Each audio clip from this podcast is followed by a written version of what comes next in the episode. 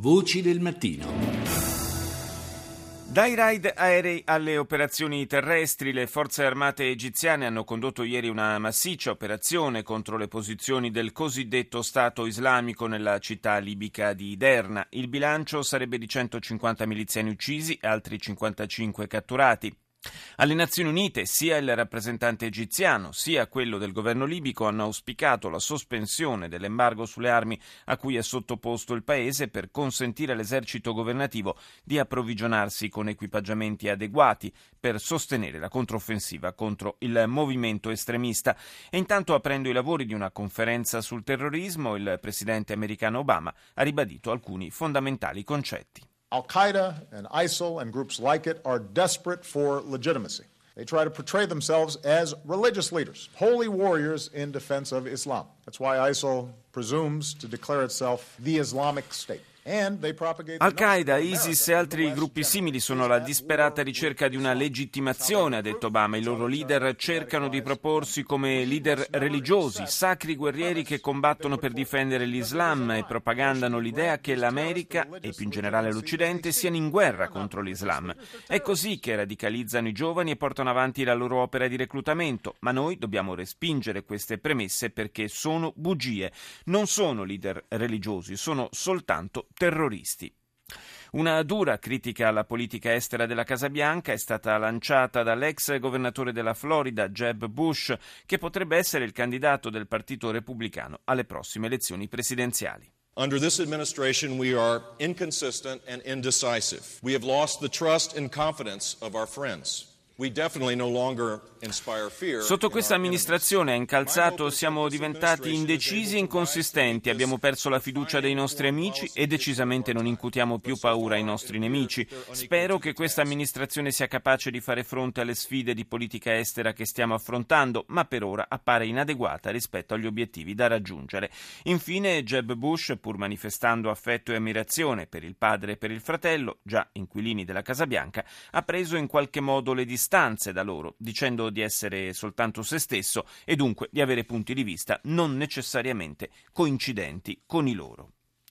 Nel Myanmar, l'ex Birmania, sale la tensione nella regione settentrionale di Kokang, teatro di scontri armati che hanno fatto decine di vittime.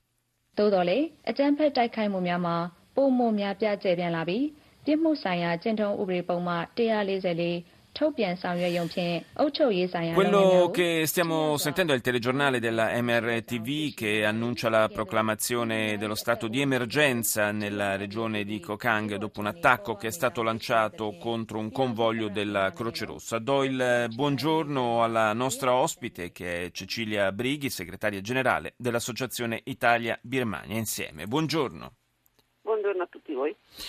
Gli episodi di violenza degli ultimi giorni, Brighi, hanno coinvolto soldati governativi e ribelli dell'Alleanza Democratica Nazionale e hanno fatto circa una cinquantina eh, di morti. Innanzitutto, eh, che cos'è l'Alleanza Democratica Nazionale e quali sono le sue rivendicazioni, i suoi obiettivi? Beh, ci vorrebbe non un'intervista di due minuti, ma insomma nel paese ci sono 135 gruppi etnici.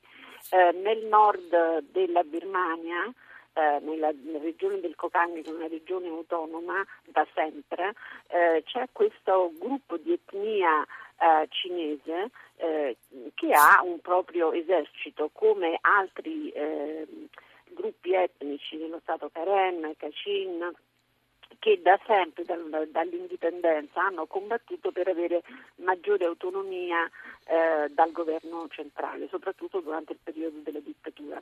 Eh, nel corso di questi ultimi due anni, da quando c'è questo governo semicivile in Birmania, eh, si è aperto un negoziato per il cessate il, po- il fuoco e per la pace. Nel, nella zona di confine con la Cina, lo Yunnan, sì.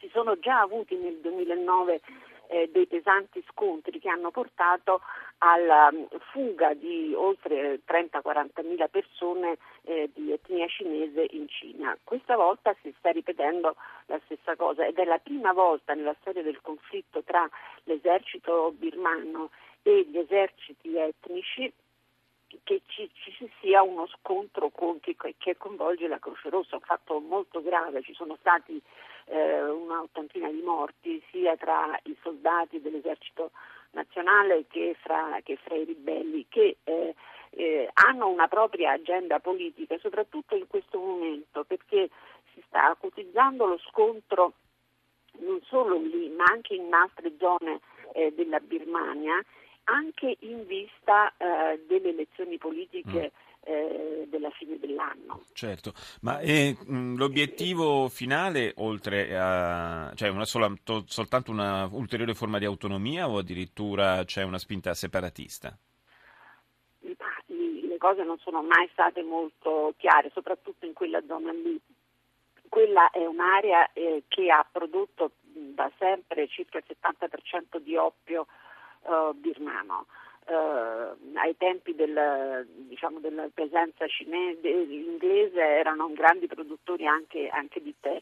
Eh, ci sono grandi interessi economici dietro anche questo conflitto perché eh, quella è una zona strategica anche per la Cina, eh, ci sono grandi traffici di tech, eh, la Cina sta costruendo in Birmania grandi opere infrastrutturali e di connessione perché sta cercando di arrivare e di conquistare un, anche un'influenza politica nell'Oceano Indiano, in Asia del Sud, attraverso, utilizzando anche la Birmania. Quindi mh, sono tensioni di vario tipo e mh, senza, senza dire che appunto l'esercito birmano in questo momento sta eh, a mio avviso cercando anche una situazione di tensione, di destabilizzare eh, il paese, anche diciamo, influenzando questo scontro etnico-religioso che c'è presente eh, tra, musul- tra, alcuni musulmani e, e, e, e i buddisti anzi tra alcuni buddisti scusi, e i musulmani, perché ehm, ha paura di perdere potere politico con le prossime elezioni. Quindi motivazioni di questa eh, crescita degli scontri nello Stato eh, del, nella regione del Kokang sì. e anche nella regione Kachin hanno molteplici motivazioni, la perdita di potere e la povertà dei gruppi etnici che sono rimasti fuori dalla crescita politica, economica economica del Paese, eh, lo scontro politico generale, la volontà di avere un'autonomia eh, e di avere una, mh, uno Stato federale eh, e molti di questi etnici vogliono anche avere un esercito federale. Grazie a Cecilia Brighi, segretaria generale dell'Associazione Italia-Birmania Insieme, per essere stata con noi.